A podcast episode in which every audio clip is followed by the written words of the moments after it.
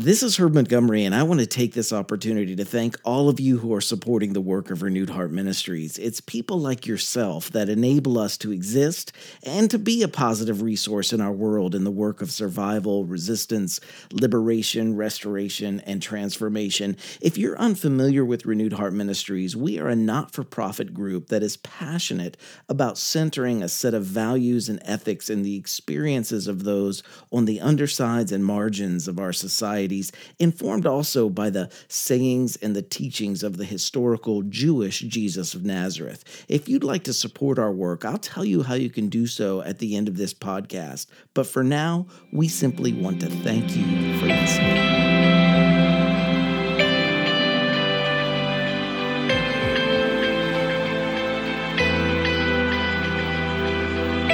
This is Herb Montgomery with Renewed Heart Ministries, and I want to welcome you to episode 197 of the Jesus for Everyone podcast. This will actually be our last podcast before December 25th this year, and it will be our last podcast of 2016.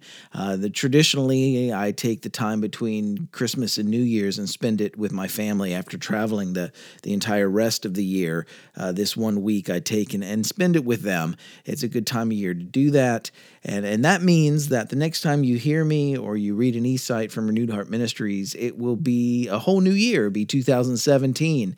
And so I want to wish each one of you a happy holidays, whatever holiday you celebrate this time of year, and a very happy new year. Our hope for you is that 2017 will be a year. Uh, it will be a year of work, but it'll also be a year that brings us closer to making our world a, safer, more just, more compassionate home uh, for all of us. Episode 197, our title this week is The Jaundiced Eye Darkens the Body's Light. And our featured text is Sayings Gospel Q 11 34 through 35. The lamp of the body is the eye. If your eye is generous, your whole body is radiant. But if your eye is jaundiced, your whole body is dark. So if the light within you is dark, how great must that darkness be? Our companion text, Matthew 6, 22 through 23. The eye is the lamp of the body. If your eyes are healthy, your whole body will be full of light. But if your eyes are unhealthy, your whole body will be full of darkness.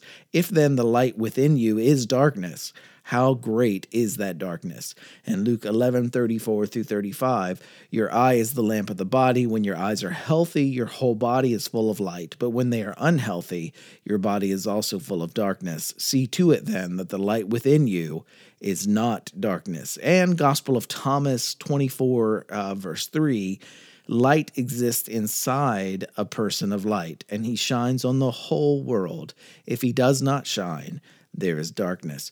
Uh, to begin, our saying this week uses metaphors that are rooted in ableism, and I'm going to give you a link to a Wikipedia article on ableism. Uh, in the eSight this week. Uh, fish don't know they're wet, and able-bodied people often don't realize how ableist uh, they are being. Uh, but acknowledge it we we must uh, because this is the first step toward change. Uh, naming injustice is a primary step toward uh, taking action that reverses injustice. In the article I'm going to, to link for you, uh, it states in ableist societies, able bodiedness is viewed as the norm. People with disabilities are understood as those that deviate from the norm. Disability is seen as something to overcome or to fix, for example, through medical intervention. The ableist worldview holds that disability is an error or a failing rather than a consequence of human diversity akin to race, ethnicity, sexual orientation, or gender. And again, I'll put a link to that. So, with this in mind, let's look at what this week's saying was attempting to teach. And we'll start with uh, the lamp of the body is the eye. In the first century Jewish culture, people believed that a person possessed either light or darkness within them. Proverbs 22 27, the human spirit is the lamp of Yahweh that sheds light on one's inmost being. In our saying this week, Jesus uses the eyes as a symbol for determining whether what is inside his listeners is truly light or whether it's really darkness. Um, this is from the IVP uh, Bible Background Commentary in the New Testament. Many people believe that light was emitted from the eye, enabling one to see, rather than light was emitted through the eye. Although here, Jesus compares the eye to a lamp, he speaks of diseased eyes which fail to admit light. When one steps back into the cultural context of, of this week's saying, the meaning is rather simple. What you see when you look at others, it determines whether what is inside of you is light or dark. And the people, two people can look at at the same person and see very different things based on what their eyes are trained to see. Uh, a fun literary example is found in Sir Arthur Conan Doyle's stories about Sherlock Holmes as a, a private investigator. Sherlock's eyes and his powers of observation are well trained to see much more than others around him see. And in our saying this week, Jesus is teaching his listeners about a specific power of observation that he desired his followers to become proficient in. And that's the ability to look at others uh, who share our world. Uh, who, who share this space with us through a lens of, of generosity. And so let's talk about that generosity. When you look at others, what do you see? Is it typically positive by default? Uh, do you give people the benefit of a doubt? Do you assume the best about them? Or is your eye typically judgmental or, or, maybe critical or even condemnatory? Jesus spoke positively of having an eye that was single, generous, or healthy. And a healthy eye sees others generously. It's singular too, in the sense that, that one is persistent and generously extending the image of God to everyone that's, that, that one encounters. A person with a healthy eye remembers the truth in the Jewish story that, it, that, that an angel walks before each of us declaring, Behold the image of God. Being disrespectful or, or to humiliate anyone bearing that divine image is a denial in that person of the divine whose image they bear. These acts were, were also seen as a defacement of the divine image. To lie about another person was to deny uh, the very existence of God.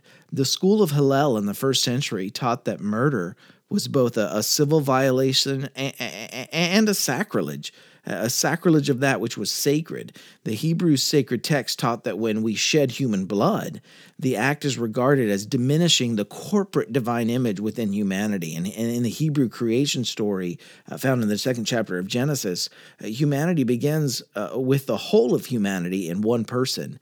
And this was believed to have taught that the the, the taking of a human life is equivalent to annihilating the entire world. And the opposite was held also to be true. To, to save uh, one life was to save the entire world. And you might remember that line from, from the ending scene of, uh, of uh, the, the, film Schindler's List. This applied to, to both slaves and non Jews as well. In the Jewish religion of the rabbis in the first century, it became inseparable from the practice of the golden rule, uh, especially toward toward toward uh, uh, um, others, and practicing the golden rule. Uh, that that became the touchstone of one's religious worship of the divine. And this is listening for or, or seeing God in the other. According to Genesis, all persons bear the image of God. And you can find that in Genesis 9 6. And in the Christian New Testament, we find uh, this passage Whoever claims to love God, yet hates a brother or sister, is a liar. For whoever does not love their brother or sister whom they have seen, uh, they, they cannot love God whom they have not seen. If every person bears the image of God, then I'm called to see and to listen to God in you, whoever you are.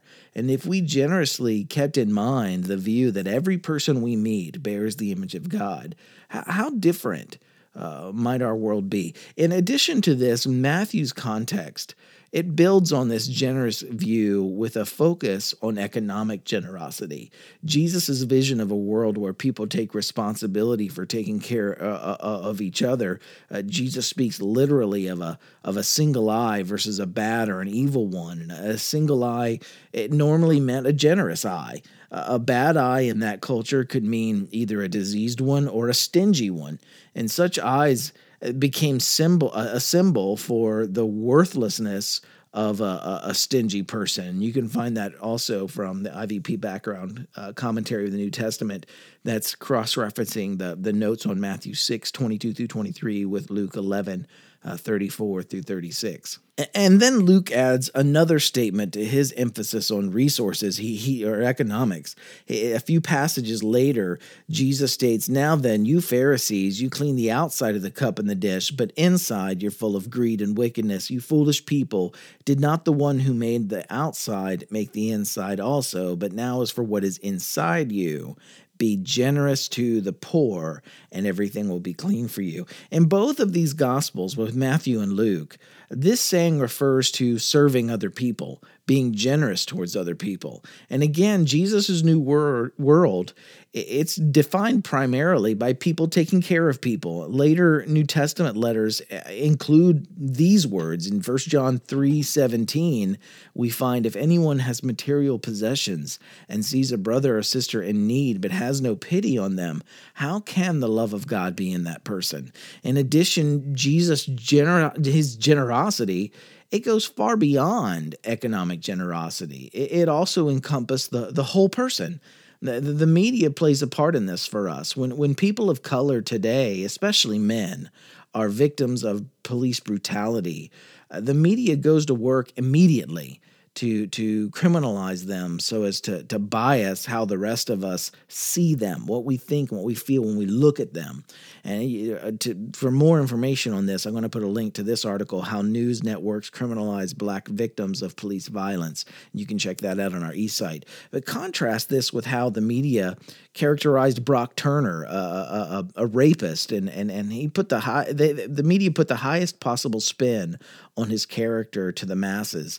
And just this week, uh, Ta-Nehisi Coates, uh, author of the article "My President Was Black," I'll put a link to that article too because that's just a great article.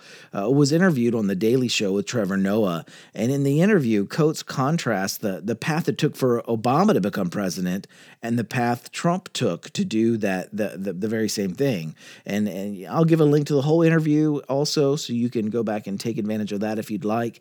But but there's this one statement where where Coates states, "If I have to jump six feet to get the same get to the same place uh, that you have to jump two feet for. That's how racism works. To be president, Obama had to be scholarly, intelligent, president of Harvard Law Review, and the product of some of our greatest educational institutions, capable of talking to two different worlds. Donald Trump had to be rich and white. That was it. That's the difference.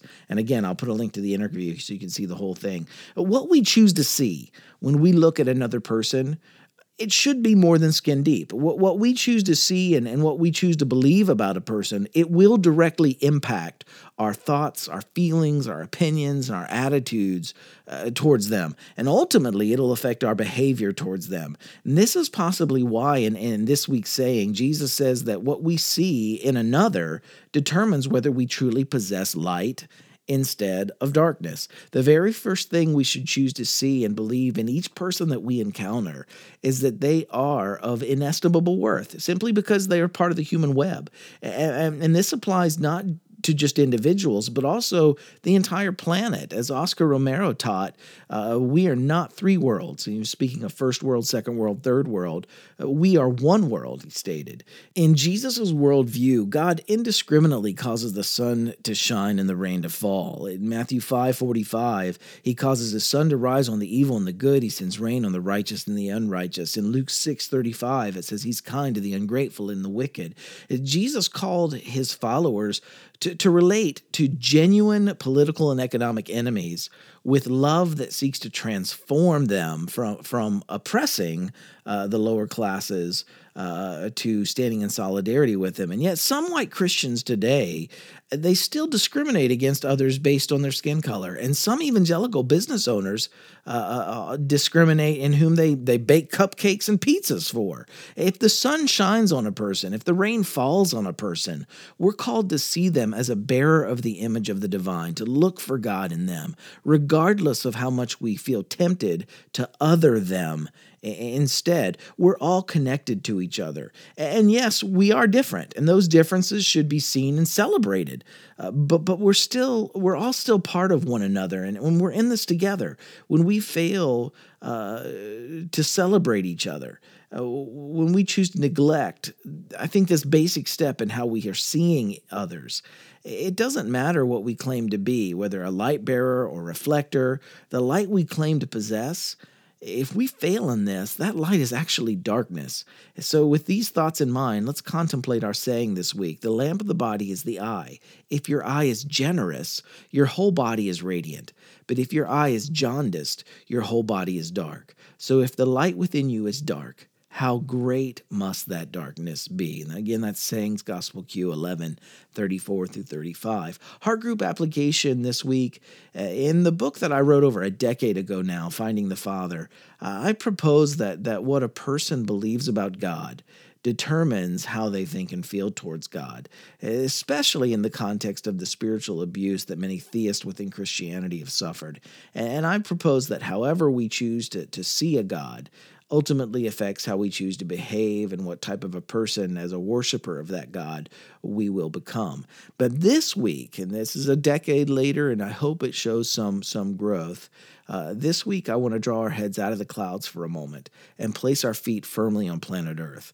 Apply this week's principles to how you relate to other people, what we choose to believe about others, what we choose to see when we look at another, it will determine our thoughts, our feelings, our attitudes, our opinions, and our behavior in relation to them. And Jesus taught that, that one cannot live out indiscriminate justice, uh, faith, or love toward others without it impacting how one begins to perceive others.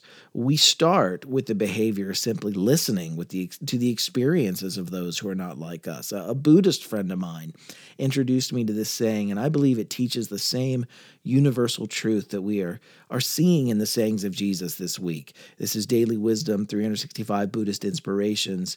Uh, it says, Some people live closely guarded lives fearful of encountering something or someone that might shatter their insecure spiritual foundation. This attitude, however, is not the fault of the religion, but of their own limited understanding. True Dharma leads in the exact opposite direction. It enables one to integrate all the many diverse experiences of life into a meaningful and coherent whole, thereby banishing fear and insecurity completely. Jesus is saying this week, it invites us to do the exact same thing, to integrate all the many diverse experiences of life into a meaningful and coherent whole, to be generous in, in what we think and feel towards others, our, our opinions about others, our, our, our, our, our, our our attitudes towards others, and thereby banishing fear and insecurity completely. If the, again, if the sun shines on them, if the rain falls on them, we have a mandate from the sayings of Jesus uh, to imitate Jesus as God as we interact with them. So, number one this week, list ways that you can begin uh, making space in your life to listen to those who are different from yourself, especially those whom the present status quo doesn't benefit, people who aren't privileged by the way the world works. And if the sun and rain uh, are for all, prioritize listening to those whom society prevents the sun and rain from reaching. Try actual conversations where your posture is one of simply listening. Uh, follow people on Twitter. Uh, listen listen to podcasts. Uh, read books by authors from a different walk through through through life than your own. And with number two, with as much honesty as you can achieve, contrast the way you now choose to negatively see some people, and write the positive assumptions that you could choose instead. And pay close attention to how these assumptions would affect how you think, feel, and relate to those people. And then as a group, uh, begin making space for voices that are different. One of the ways that heart groups can, can do this well is by asking others to simply come and share their experience with the group. And I've been invited to go and share at a very warm and welcoming interfaith fellowship in my own hometown here. And heart groups can do the same thing. We can look for things that we have in common with others, uh, like the universal values of compassion and justice. And we could benefit from comparing and valuing our, our, our differences too, uh, viewing them in the light of, uh, of whatever intrinsic fruit those differences might bear. And what does it mean for you? This week to begin listening for and looking for God in the other. And wherever this finds you this week, uh, I'm glad you're here. I'm glad you've been journeying with us this past year in 2016. I'm looking forward to to where we go in 2017 and what we explore. And for now, just keep living in love loving with the equity of the sun and the rain, with a preferential option for those that are, are being prevented from accessing what is meant for all equally. And again, this will be our last Eastsider podcast for 2016. We'll be back in two weeks. Have a happy holidays. And we here at Renewed Heart Ministries, we wish you a very happy new year. Remember, I love each one of you dearly. I won't see you next week, but I'll see you in 2017.